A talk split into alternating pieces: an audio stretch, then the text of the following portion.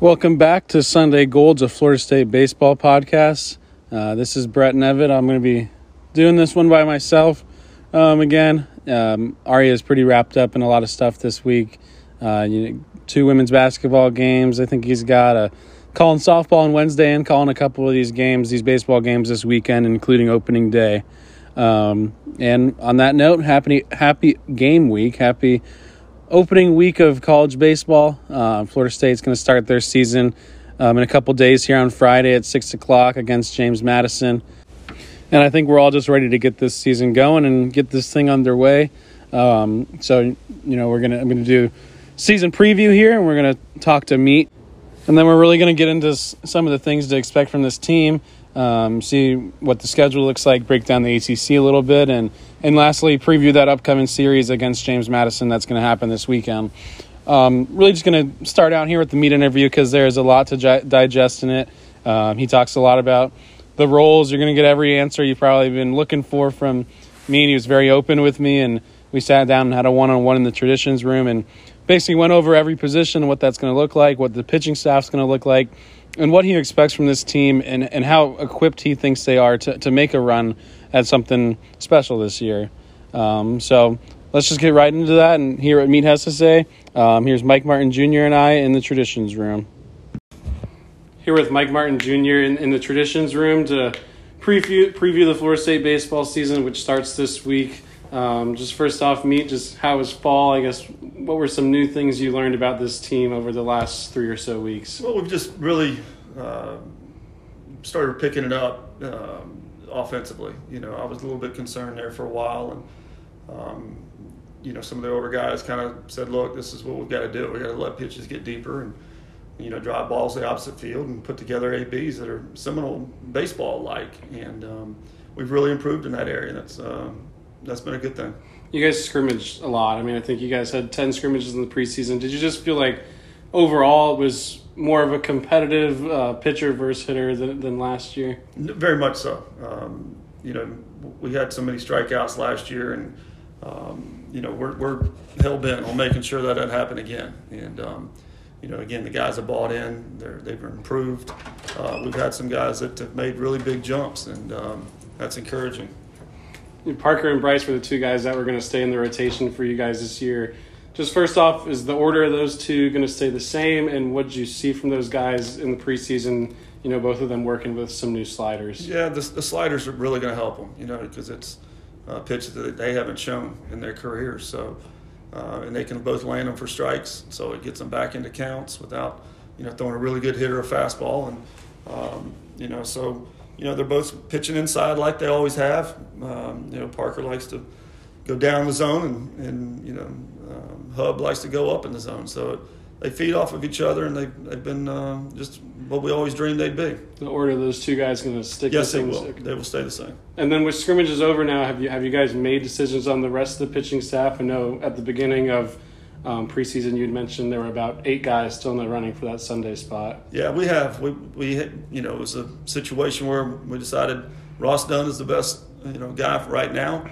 um, that doesn't mean the other guys aren't going to be really tired at the end of the season because we're going to use a lot of guys. Um, he'll go third, and uh, we'll start out with Carson Montgomery uh, going fourth. And again, those all these things it's based upon performance, and, and they know it. You know, just because you're starting there doesn't mean that's where you're going to finish. And um, we're going to plan on closing with Jonas Scolaro, and um, again, mix and match throughout the ball game, and, and, and keep these guys sharp, but keep them fresh.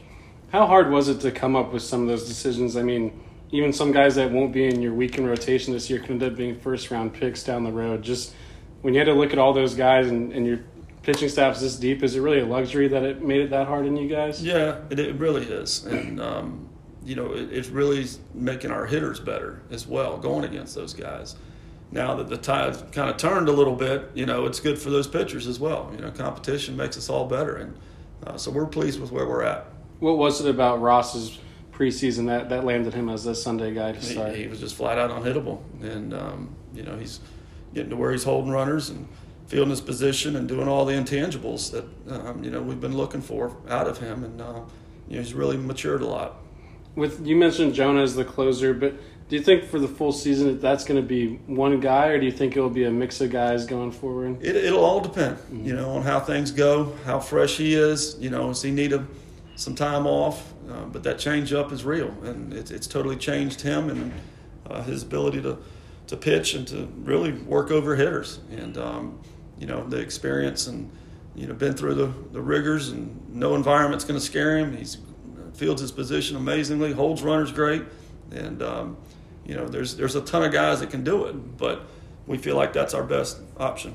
You mentioned on Saturday that both Tyler with the shoulder and Jordan with the hip flexor are dealing with some things and it'll be game time decisions on Friday. Just just how are those guys coming along so far? They're coming along, but they're, they're not going to play um, this weekend. Uh, we got a Jordan had a little setback, Tyler had a little setback, and we just you know we've got to get it that out. They're not going to play this weekend. Make sure they're you know really 100% when they come back. And, and Tyler's we're not exactly sure when that's going to be, but. Um, I'm feeling good that you know 10, 12 days from now that, that Jordan will be 100% and won't have a chance to re-aggravate it. With those guys out, just who are what are some names and some guys that will need to step up early in the season on the infield? Yeah, you, you got um, you know Treyton Rank is a guy that um, can play second, third, short, uh, outfield. He's a he's a really good ball player.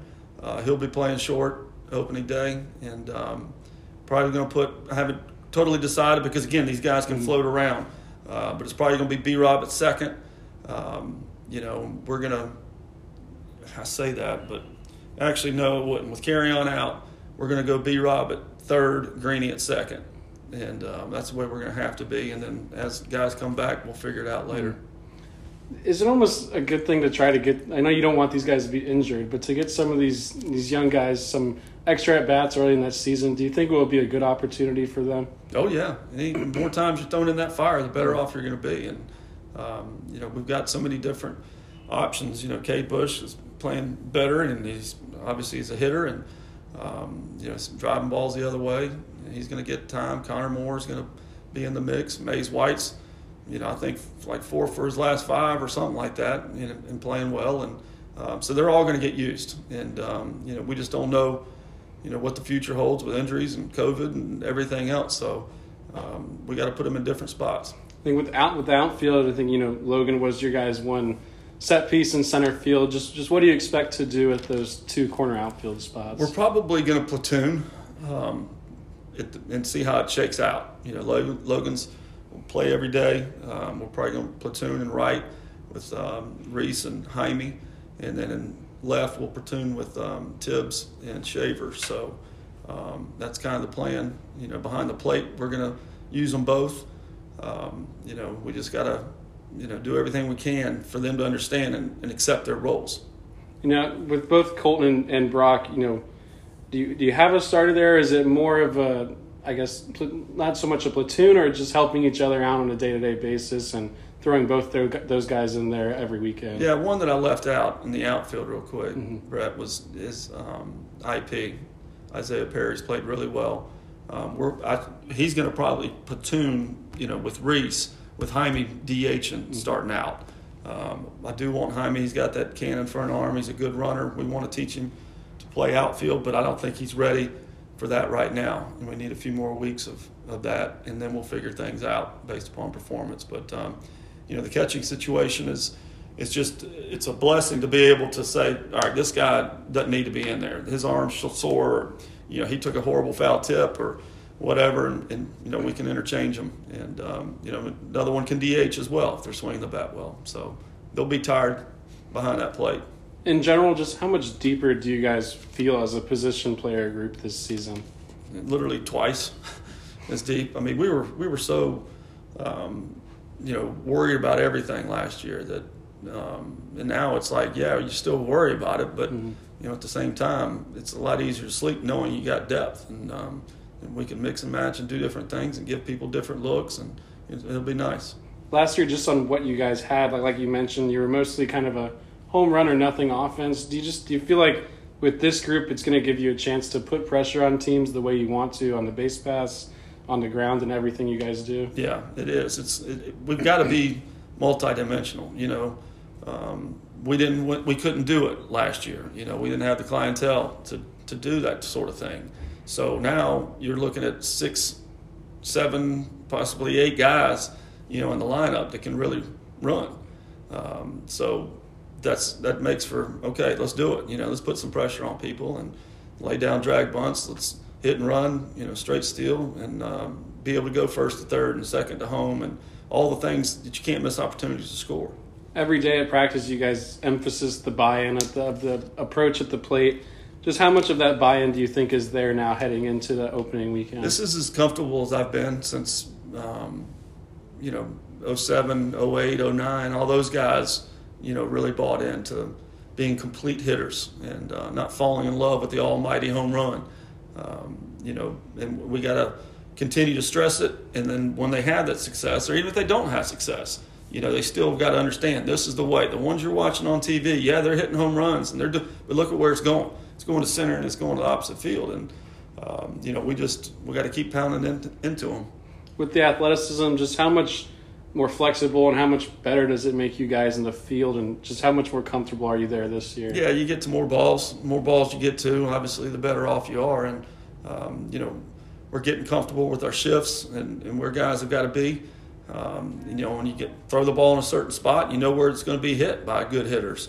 So, um, and we've got a lot another year of data, so we're more comfortable in putting guys in a shift. So, um, when you do that, you're really shrinking the field. There's not a whole lot of spots for that ball to go to, you know, reach base. And if you don't walk people, now you're really onto something. So, that's the plan. You've already mentioned a few freshmen. Just how impressed have you been with this class you guys have brought in?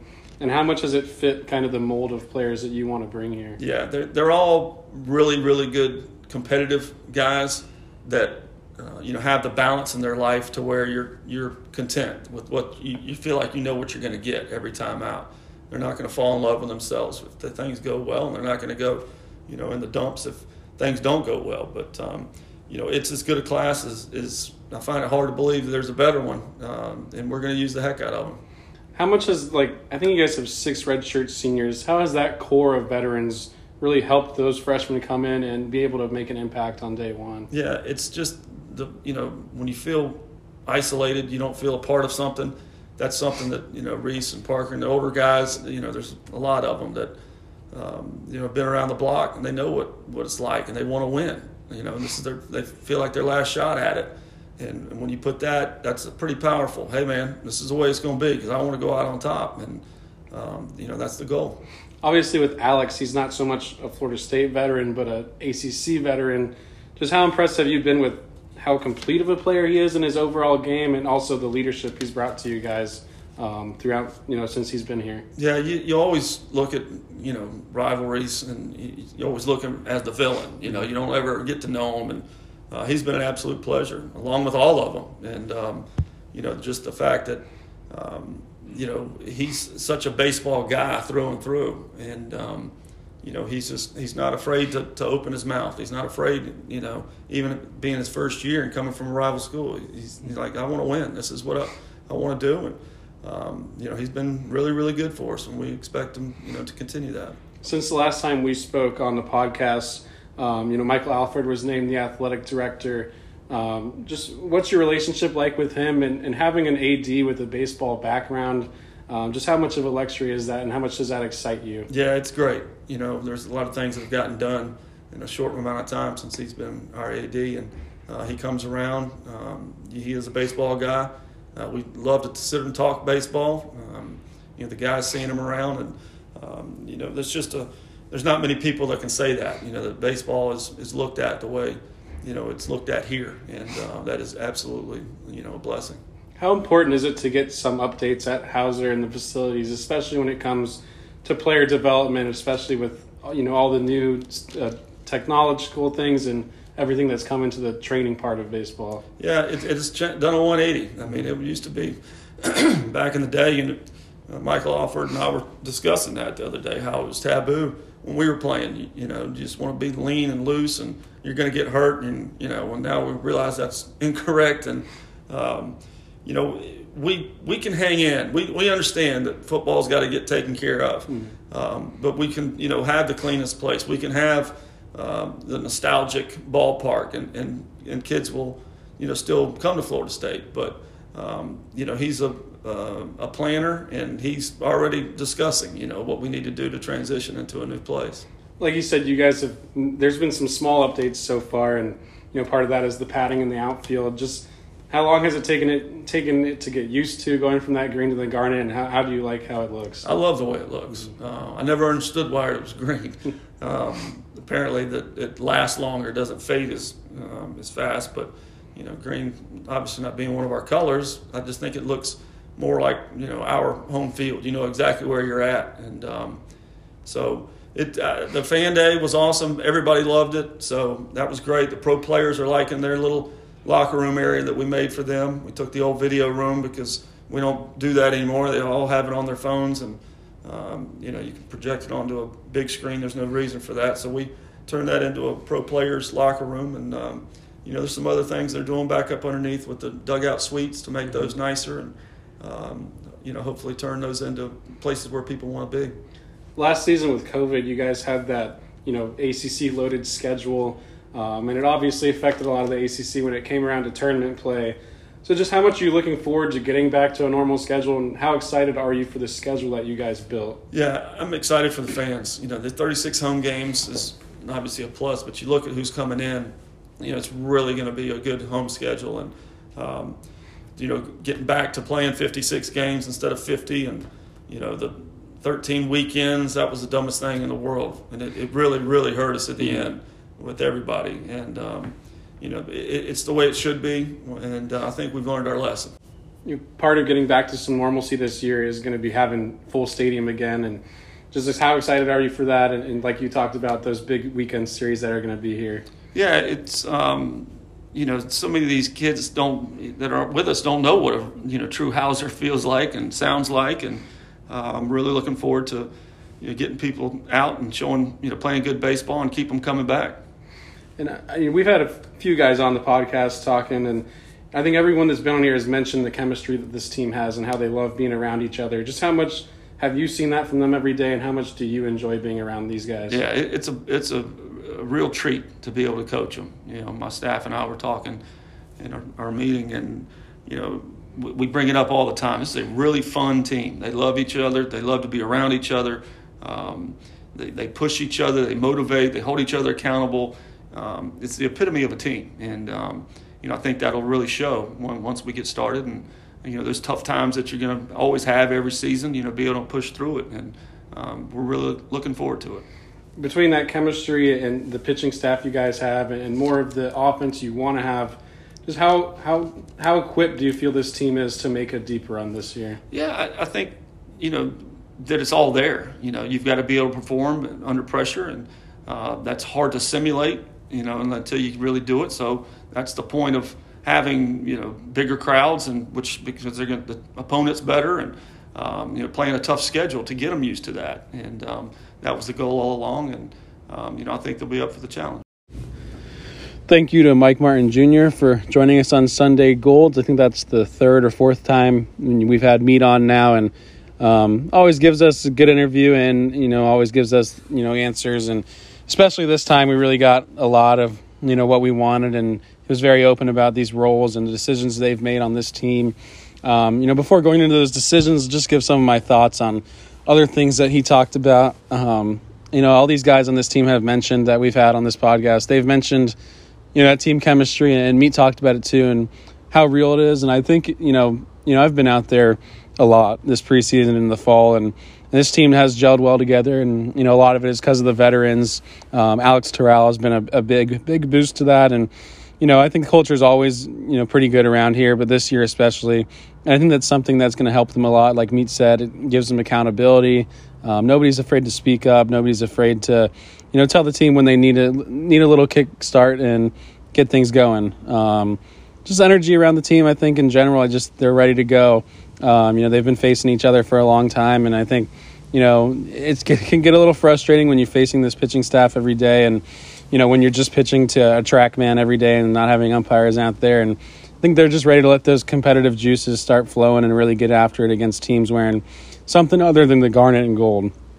Um, and I just think, you know, this team is really bought into to Meat's approach, and you know, I thought that coming out of the last preseason scrimmage, and I thought they hit really well, and they're hitting the way that Meat wants them to hit, and letting the fastball get deep, and you know, I just think I also just think there's such a big buy-in from Meat to limit those strikeouts from last year. I mean, yeah, there were a lot of strikeouts last year, and a lot of people were on Meat's case, but you know that's not the kind of offense he wants. That was just what it had to be for them to win. They had to swing and they had to swing for the fences all the time because that was really the only reason they could win. Um, but you know now they're they they're gonna they're not gonna be a strikeout team. They don't want to be a strikeout team. They want to do everything in their possible in their power to to be the opposite. And a lot of that has come from depth and athleticism that they've added. And there's just so much more this year, like Meat said, um, really completely two times. I mean, there's a real depth chart this year, and you know they need it because they got some injuries right now, and you know because of that depth, you know they should be fine in these first couple opening weeks here and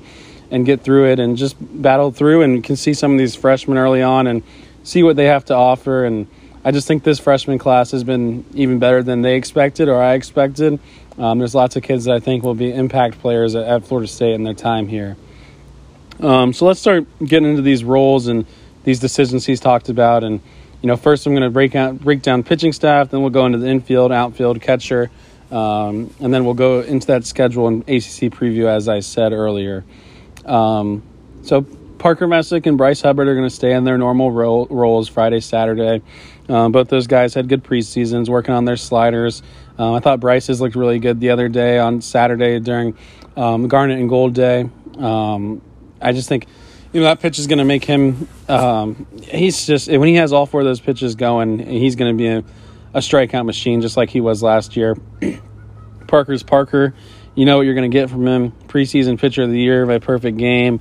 Um, ACC pitcher of the year last year. Uh, just a bulldog and I don't think they were ever going to take him out of that Friday spot because of that mentality he brings to the team and, and, the tone he sets. And nobody's better at setting a tone than Parker is, and nobody's better at firing up a team than Parker is.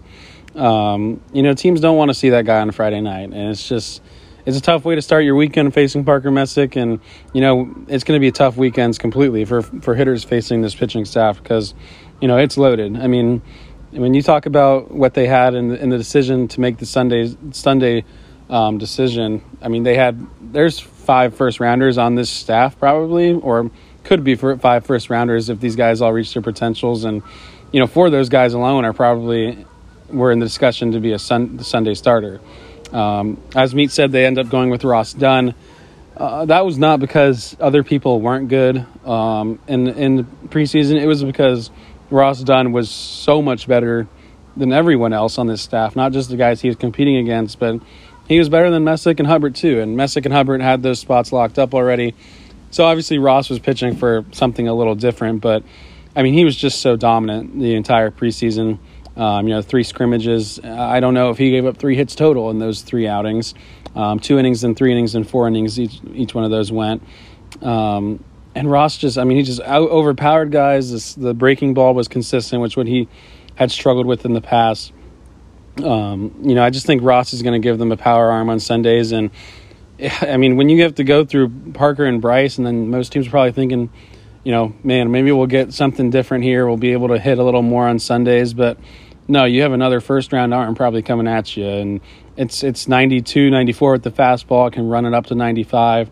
Um, slider in the mid slider, eh, it's kind of a little bit of both. It's got a little slider and a little curveball in it, but it's it's about 82, 84 miles per hour. Changeup's still working on it, but he can get away with fastball, slider when he doesn't have the changeup. Um, it's just he's got a workhorse build. He's finally shown that he he can be that guy, and I think you know he's gonna he's gonna show that in the season too. But I also think outside of Bryce and Parker, this pitching staff isn't completely done evolving. It's not. I mean, we saw last year opening weekend Carson was Saturday starter and ended up being midweek um, you know, Jack Anderson started the season as as kind of a bridge guy, and he ended up being a closer. Um, so we'll just see how all those things play each other, play their way out. Um, but midweek, it's going to be Carson Montgomery, as uh, Meat mentioned, um, to start the season. Um, I thought Carson was very good this his last preseason outing. Um, I think threw 65% strikes. Fastball was really fresh. Was reaching 95 in his fourth inning of work. slide. He had all four pitches going: slider, cutter, fastball, changeup, all for strikes.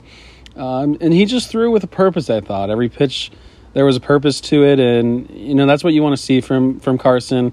Um, and you know when he's pitching like that, he's really hard to hit, and you know he's gonna. I mean, if that's your midweek starter, um, you know I know a lot of people want wanted Carson to be the Sunday guy, but you know Carson, I don't think you know I just think Ross just won it from everybody else. It was just it was kind of a no doubter in my mind who was going to be Sunday starter from seeing those outings and seeing how good Ross was. He just was that dominant, and he would have don- dominated anybody in the country, not just FSU's hitting, um, you know, lineup in, in the preseason. Um, but you know, I expect Carson to you know just keep developing in that midweek spot, and who knows, maybe he ends up being a Sunday guy, or or maybe he ends up being in the bullpen late in the year, and he shows you some, you know, dependability in in, in his game. Um, and you know, to start out that closer role, it's going to be Jonah Scolaro. Um, Jonah, um, it, just, it, just, gives you experience to start the season there, and, and you can kind of go from there. But you know, Jonah's going to be the guy late. In, uh, you know, late. In, he's going to be the ninth inning guy early in the season. Um, you know, when they're up a run or two, uh, just because Jonah's reliable every every facet of the game. He can feel it. He's going to throw strikes. He's going to he's going to attack hitters with multiple different pitches. Um, you know, it's not a it's not a power arm, but Jonah's been very good in the preseason too. At one point, I thought he was very deep in the mix for the Sunday spot, but you know, I think they they prioritized his experience in the bullpen over having that on, on the weekend staff because there's not many other guys that are experienced in this bullpen and and Jonah's really the leader down there, the guy that will be in the in the bullpen, sitting down there with the arms, getting those guys ready to go when they need to come into pressure situations. Um, Jonah's going to be about 87, 89 with his fastball good changeup, uh, you know, slider, curveball, got both of them. Uh, so he's going to be a tough look, um, you know, for teams that have to come in after eight innings. Then you got to deal with a guy that can throw four pitches for strikes at any time. Um, and then let's get into some other arms I definitely expect to see this season. Uh, Wyatt Crowell. Um, I think you can see him. You're going to see him as a guy that, if Florida State has a lead um, in the sixth inning, seventh inning, I think Crowell is going to be in the game when when he's ready to go and especially when there's some lefty bats coming up. I mean, I think he'll be, you know, that most the most dominant arm that comes in, um, you know, in pressure situations before that ninth inning. Um, you know, he can run it up to 95, 96 miles per hour, wipe out slider. Um, really impossible to hit on lefties, but can get righties out too when he gets the fastball in under the hands. Um, I think Jackson Nezuh and Jackson Baumeister will both be guys that are also in the in the late inning mix and seventh, eighth inning. Um, I think Nezuh and Baumeister are similar in ways that you could see them be thrown in a lot of different ways. They could come into a game early and eat up innings. Um, you know, both of them could start a midweek game, but both of them also could come in and, and throw the fastball up in the zone and, and, get swings and misses late in the game. Um, Nezuh, really, with the vertical approach angle he has, you know, his fastball is about 90 93, but it plays up and it gets lots of swing and misses. Um, when his splitter's going as well, it, it makes it really tough on hitters. Baumeister um, was in that Sunday spot just as Nezuh was. Um, you know, they, they, were both battling for that. Excuse me. Um, but Baumeister just struggled a bit with the consistency of his off speed. Uh, you know, both the changeup and curveball looked good at times, but both the, they wouldn't. They, they never all th- never they never both clicked at the same time. Uh, but I think Jackson will be a guy that can come in and just overpower guys late in games. And as a one inning guy, I mean, he can probably run it up there pretty high um, in the mid 90s. Um, I think you know there'll be a lot of guys that are, are situational guys as well. I mean, righty versus righty, you're probably looking thinking um, David Barrett, who's a JUCO transfer, will throw a lot of sliders. Um, slider really spins up into the 2900s RPMs. Uh, fastball about 89, 90 with some with some run on it. Uh, I think Dylan Simmons will be a guy that can do a lot of different things for them. I think he might be the bridge to start the season. Um, can throw two innings, can sit in the 90 93 range with a tight slider just like Barrett. I also think he'll be a guy that gets some righty versus righty. Um, you know, uh, just come in and get some righties out once in a while. Um, I think Andrew Armstrong might have the most appearances of this team because he's going to come in and get that one out against a lefty when you need it. Um, anywhere in a game, I mean, Army's got a wipeout slider. He's just such an awkward look for left-handed hitters. Um, ran his fastball into the low ni- into up to 90 in his last outing. Um, so I just he's just I mean he's going to be the guy that you need one out to go get a, a big left-handed hitter out in a tight situation. Um, Army's going to throw strikes and he, he's going to get um, swing and misses from left-handed hitters. I think Kyle McMullen and, and Connor Whitaker are two guys that you could see as sort of inning eaters. Um, I could see them being uh, you know, a guy a bridge to the bullpen when a guy has a short start. Or I think you know those are two guys that when you get to the weeks with with five games, those are two guys that could get that that that start on that fifth game of the, on that second midweek, which would be make it a five game week. Um, Davis Hare is currently out.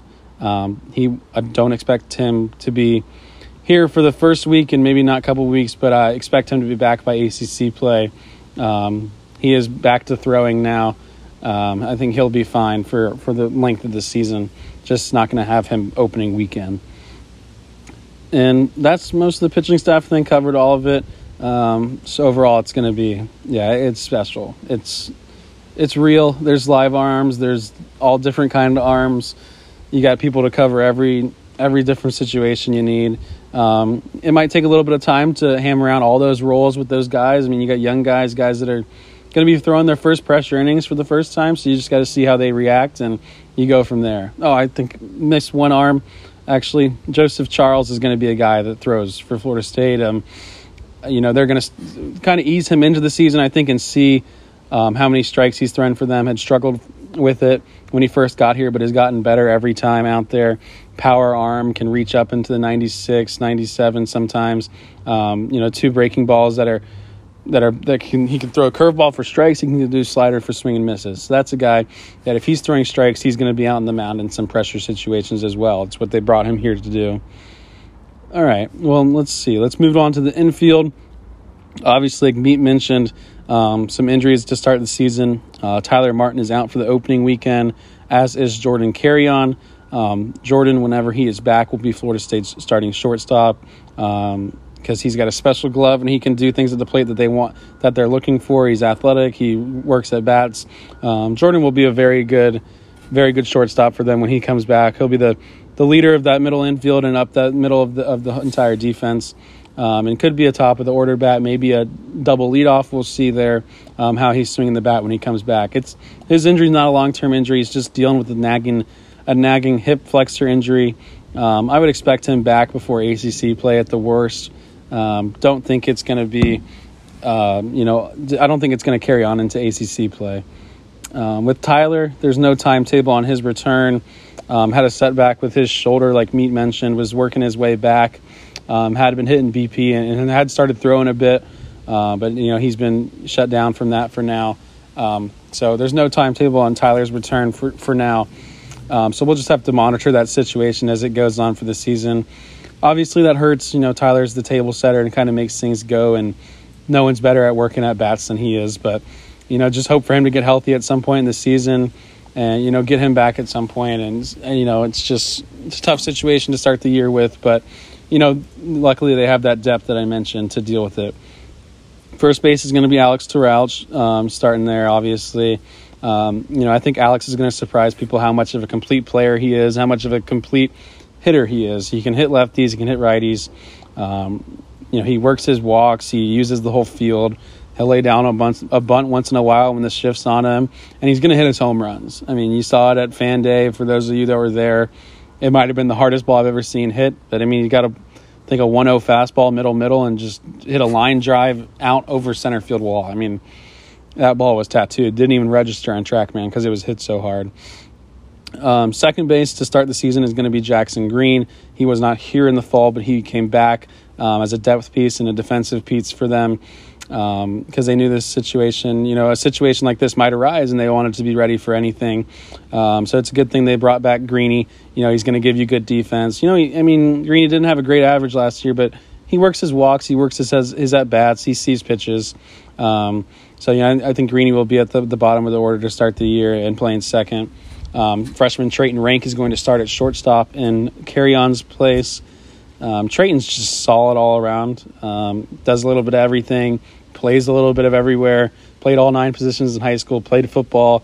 A kid that's been a leader in this class this entire time ever since he was first committed. Um, you know, Treyton's always wanted to play at Florida State, I think, and, and make a difference at Florida State, especially since he's committed, and he's talked about that a little bit with me. Um, you know, and I think Treyton is he's very comfortable at shortstop. He's comfortable at all three of those positions, second, short, and third. And Florida State's really comfortable with him at shortstop. He made a couple nice plays and, and on fan day, and he also made a couple nice plays on, on Sunday when he was working solely at shortstop. Um, Brett Roberts is going to start at third base with with Carrion out. Um, B Rob's going to hit.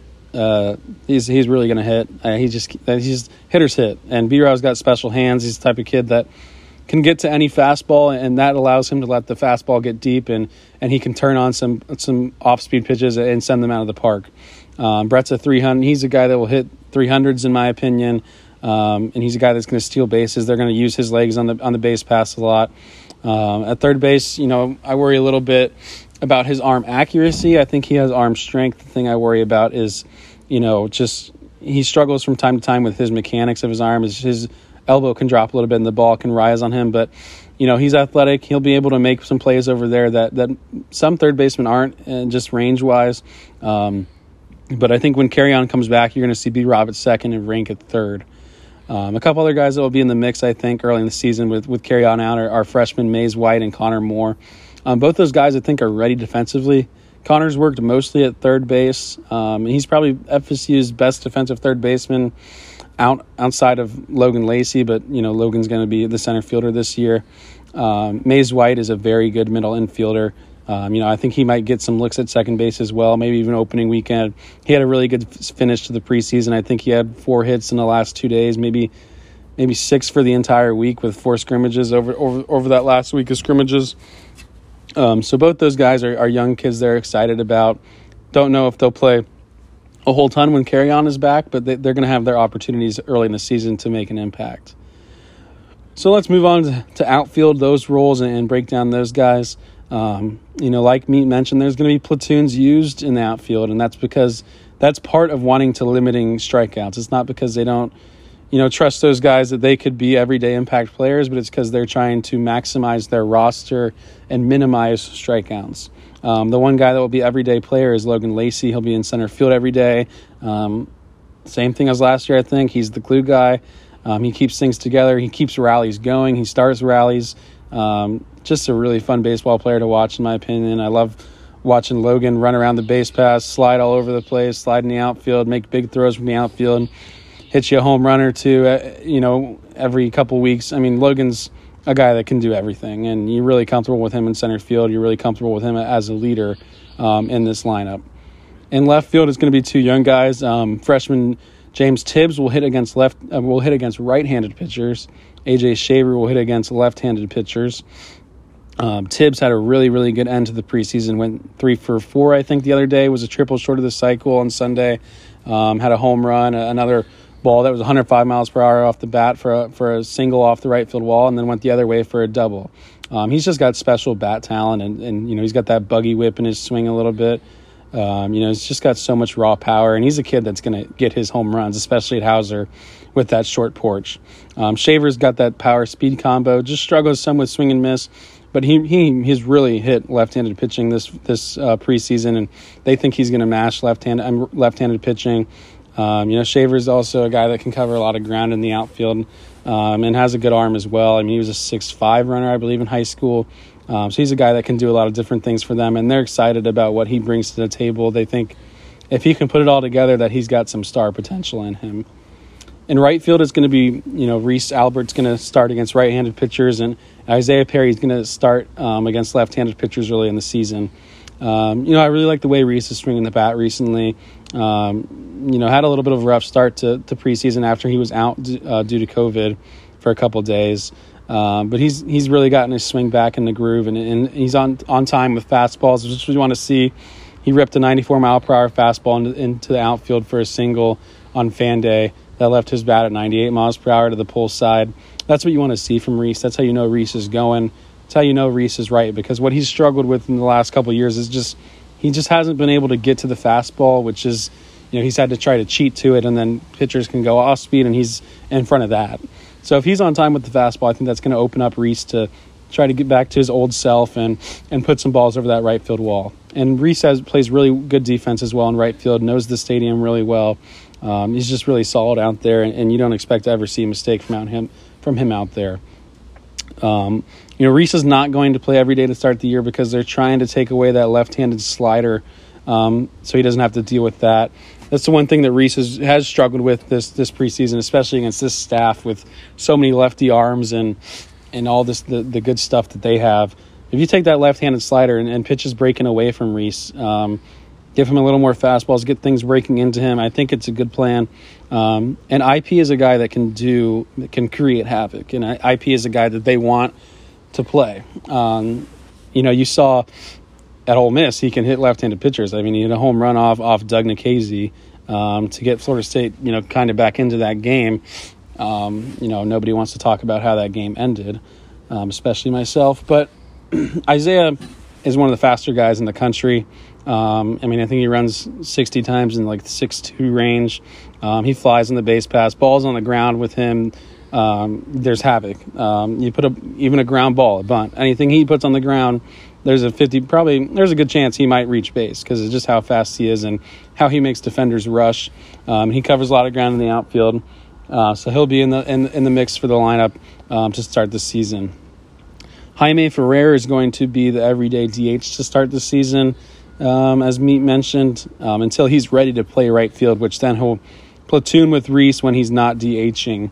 Um, Jaime may have had the best preseason of any hitter not named Alex Toral. Um, just spraying line drives all over the place. Felt like he had a, at least one hit every day, and it felt like those hits were always near 100 miles per hour off the bat. Um, yeah, ever since he got to Florida State, they knew he was he had a special bat. Um, he's a kid I really think is, is, as a freshman he's going to hit and hit a lot. I think, and in general, there's just so much more depth in this outfield than there was last year. I mean, last year when Robbie wasn't was really struggling, they couldn't give him a single day off because they just didn't have that capability. Um, you know, early in the season they struggled with Elijah out, and you know they couldn't give any day any of those guys days off. Center field, you really didn't even have a center fielder after Reese got hurt. I mean, you had to put a pitcher out there. Um, so there's just so much more depth here last year. It's just another place you see that. And then going to the catching group as well, you see that as well. Um, you know, Colton Colton Vincent and Brock Mathis, the two guys, two main guys back there.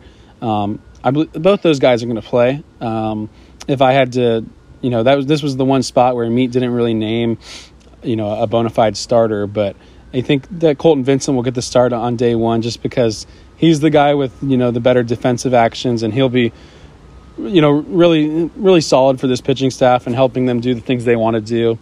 Um, I'd say Brock's a little bit of a better hitter, but you know they're going for defense behind the plate, and and they'll have Brock you know DH once in a while, and they'll have Brock in the lineup to provide some umph. Um, Brock is the guy that swing and miss, swings and misses a, a, bit, but he does have power. I mean, he showed it on the last day of preseason. He had two home runs um, one to the pull side and also one to opposite field. And Brock struggled for a lot of preseason, but I think that was expected after he didn't play in fall. Um, you know, he got much better as, as as as much better with the bat as pre- preseason went on, especially the last weekend. Um, you know, behind the plate, they're still working with Brock on certain things they like to do at Florida State, but he's an experienced guy. He's caught at LSU, he's caught at Oklahoma State, so you know you can expect him to play up in those moments behind the plate. And and, and I just think when you're going back to Colton, I just think he's such a he's a grinder and he's a guy that he's a guy that you know kids on this team look at him and you know it makes them want to work harder because he takes some, some shots behind the plate and he just takes them keeps playing and he's a guy that doesn't you know he gets that dirt ball from the pitch doesn't let stuff get behind him just really a really really tough player. Um, you know, Jaime Ferrer came in as a catcher, but like I said, he's he's going to be mostly an outfield guy this year. But you might see him get behind the plate once in a while, as they're still they still want to develop him there as well. Baz Jimenez is the other catcher on this roster, but Baz um, likely won't be ready to catch this year because he's still working on his arm strength, coming back um, from from the injury he had last year in the preseason. But I still expect Baz to be a guy that's in the rotation, uh, to be in the lineup. Uh, you know, at DH especially.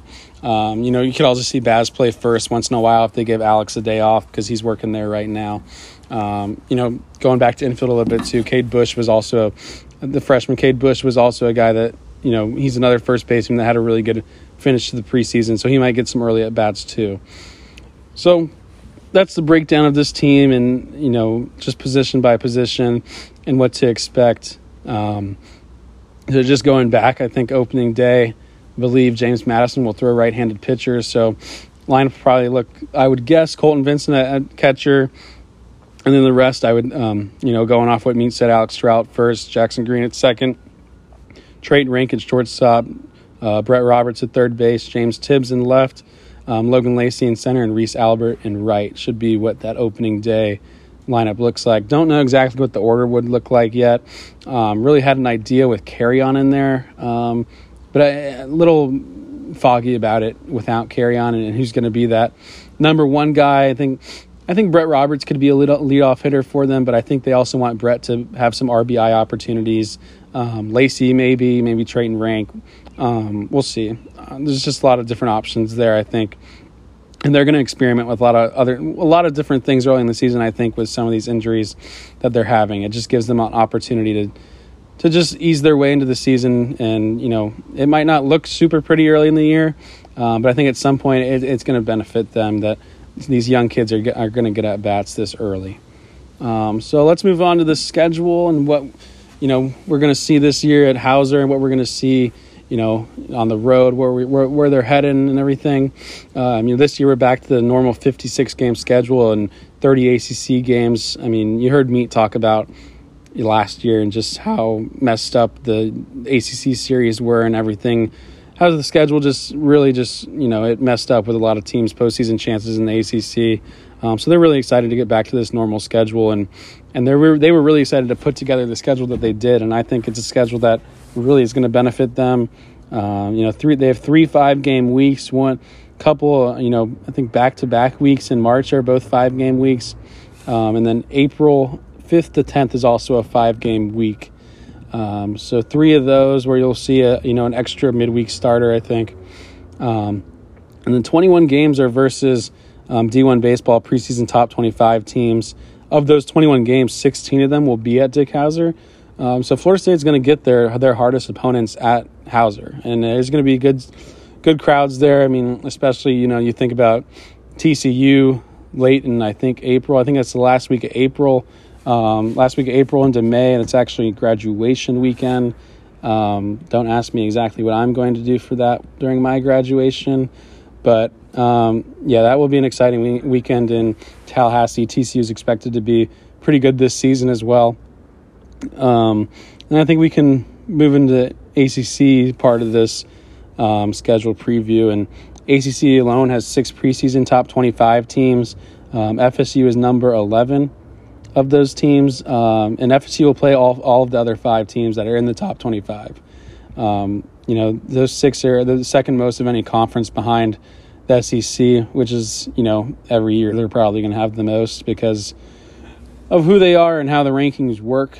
Um, but I just think the ACC is a really, I think it's a really good conference this season. I think there's there's five certain teams at the top that I really like, and you know everyone after that's kind of I think a little jumbled up, and and we'll see how it all plays out. But there's certain teams that I think definitely stand out from the pack just with what they're bringing back from last year, and also you know some of these guys they've brought in, and you know Florida State was picked as the ACC preseason favorite um, by the other coaches in the league. I think they had um, eight of the 14 first place votes, if I remember correctly.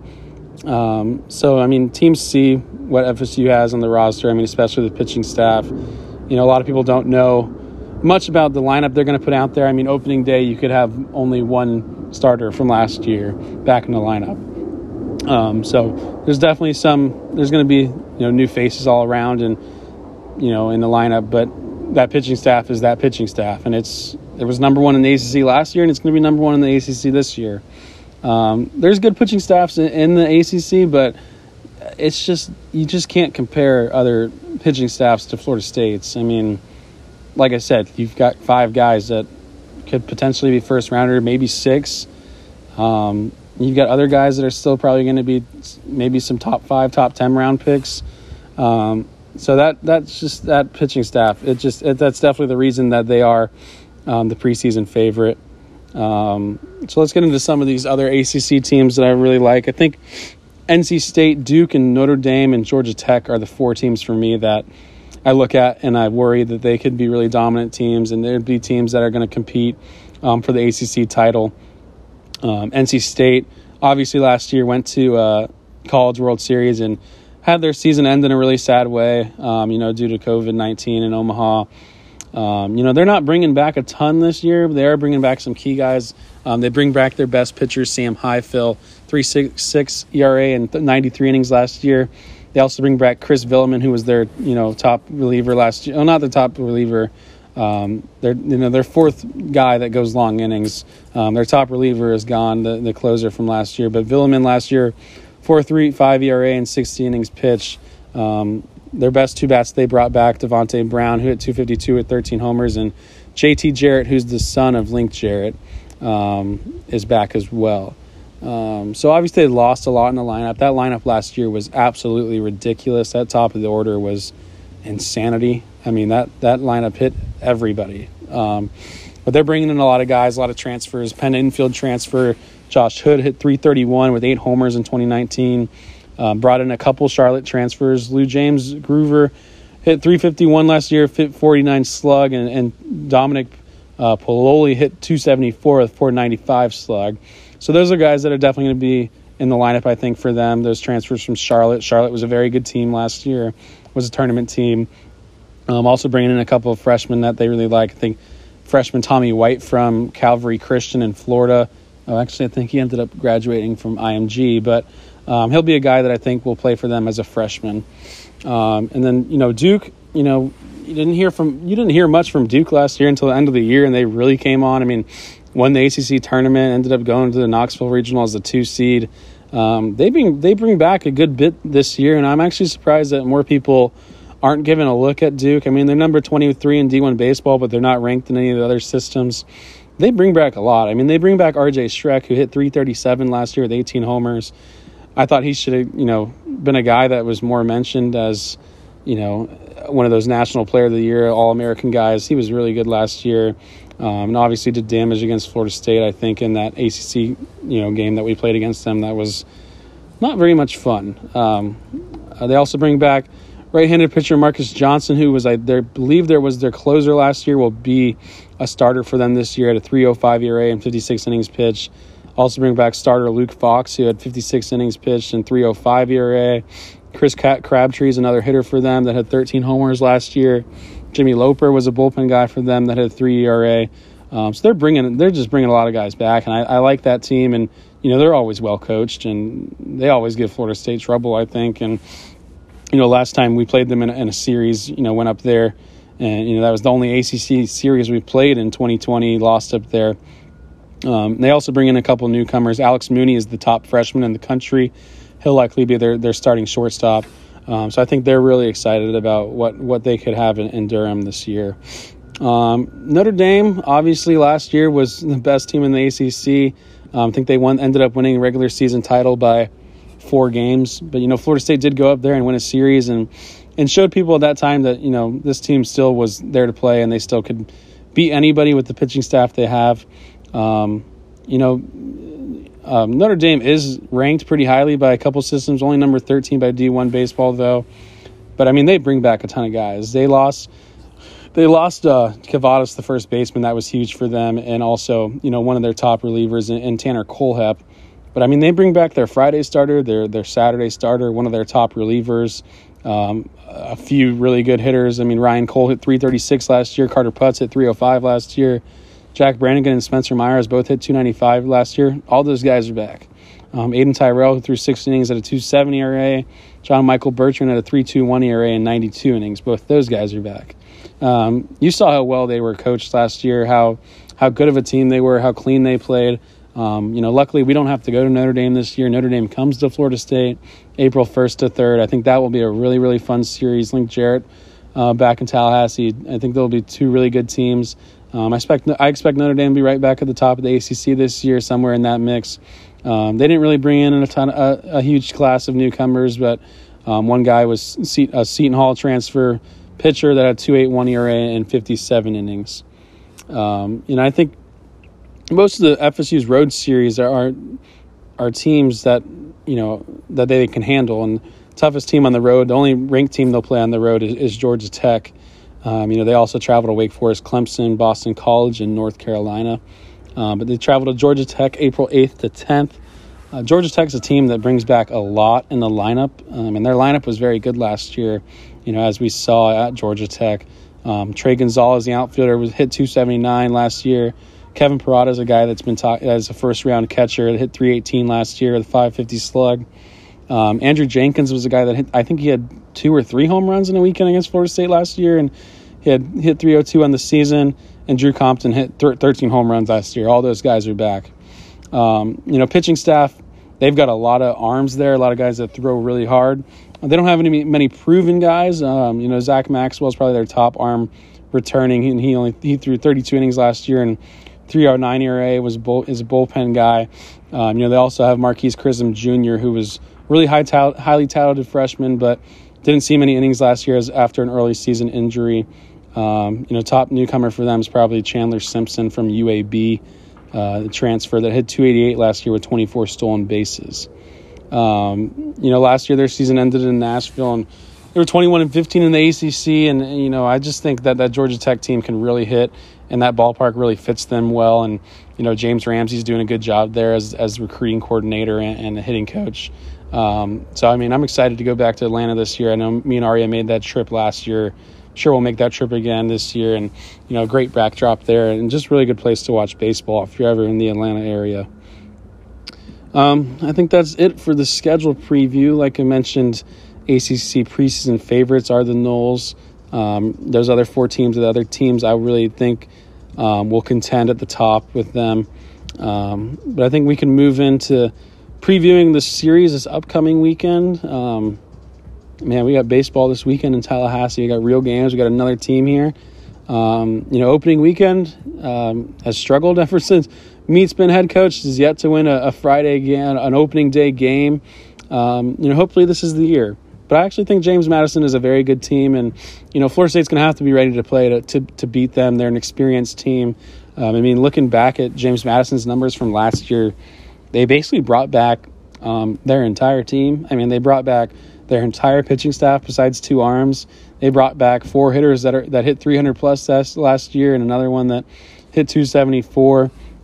Um, and Chase and, and they have a guy that might be the first overall pick in this upcoming draft, and Chase DeLauter.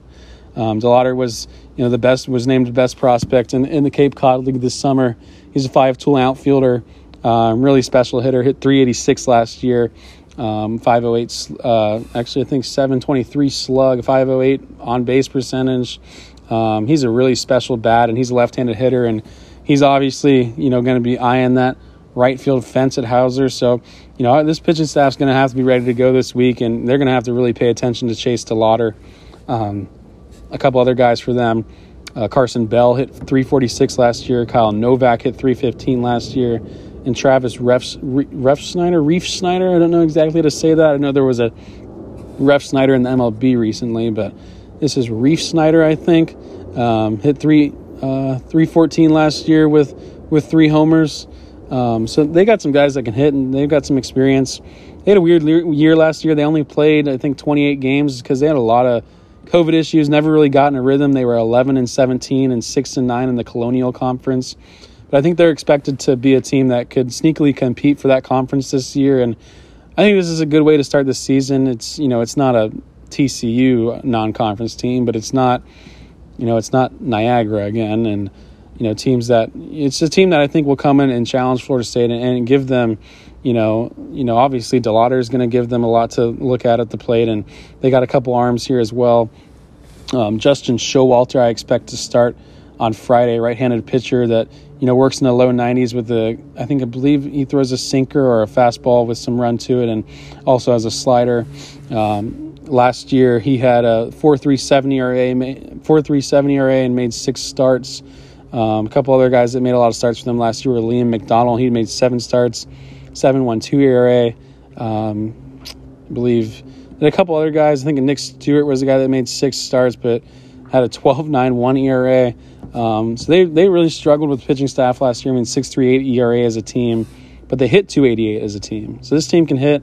Um, they really struggled in the field, 954 fielding percentage last year. Um, but you know they've got they've got they've got talent and they've got guys that are going to you know compete against Florida State. And I mean, DeLauter might be the best player on the field all weekend. So. Um, you know, get those game times. Real think I believe it's six o'clock. Yep, six o'clock on Friday. 2 o'clock on Saturday, and 1 o'clock on Sunday. All those games are on ACC Network Extra. Um, Uh, you guys will recognize the voice that's calling that game. You will hear Arya this week as he's calling those first two games on play by play.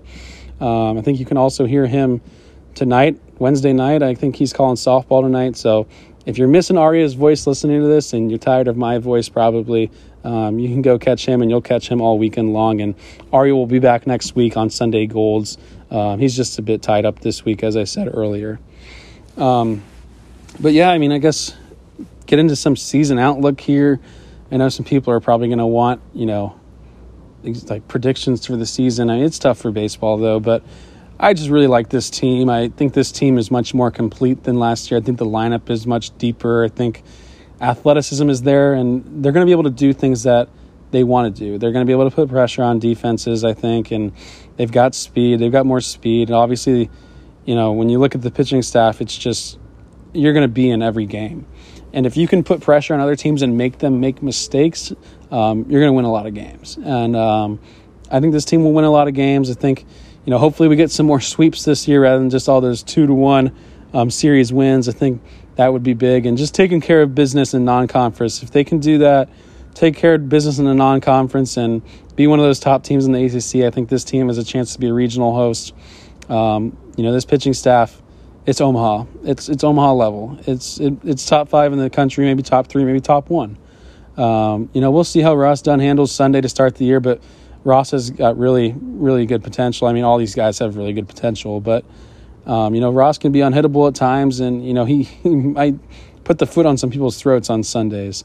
Um, so you know, I, just I'm excited. I want want to get this thing started. I mean, I've been to probably 30 scrimmages since the fall. Um, you know, I think this team really likes each other. They really like competing with each other. Um, I think the coaching staff really likes this team, and, and they really like what this team can be and, and how they've equipped it, how they've put the roster together. Um, if you had to tell, if you had to tell me to pick a MVP of this team, um, I'd probably go Alex Toral. I just think he's going to do a lot of things for Florida State. He's going to hit homers. He's going to work his walks.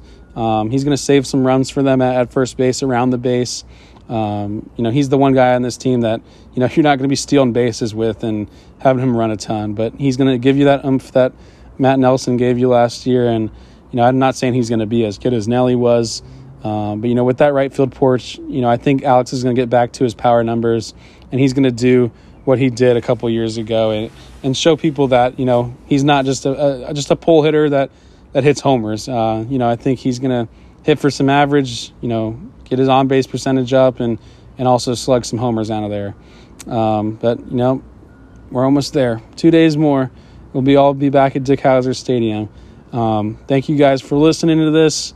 Um, you know, thank you to Meat again once again for coming on to the podcast and and being open with us and giving us the answers we were looking for. Um, you know, and we'll we'll be back out there. Be back next week. We'll do a you know a, a, weekend recap and you know a preview of the upcoming week like we did a lot last year. And you know we'll keep this thing rolling. Um, we'll be out here every week, both of us hopefully. Um, you know, I am a little tired now after doing all this, but um, I enjoy it. Um, I've enjoyed being around this team all fall and all preseason. I'm just looking forward to finally watching some games. Um, so that's it for Sunday Gold season preview. If you can, make sure to subscribe to us on Apple Podcasts. Leave us a you know a review. We're also on Spotify, Google Podcasts, anything you can find. Um, you can find us there. So this is Sunday Golds, a Florida State baseball podcast, previewing the 2021 FSU baseball season.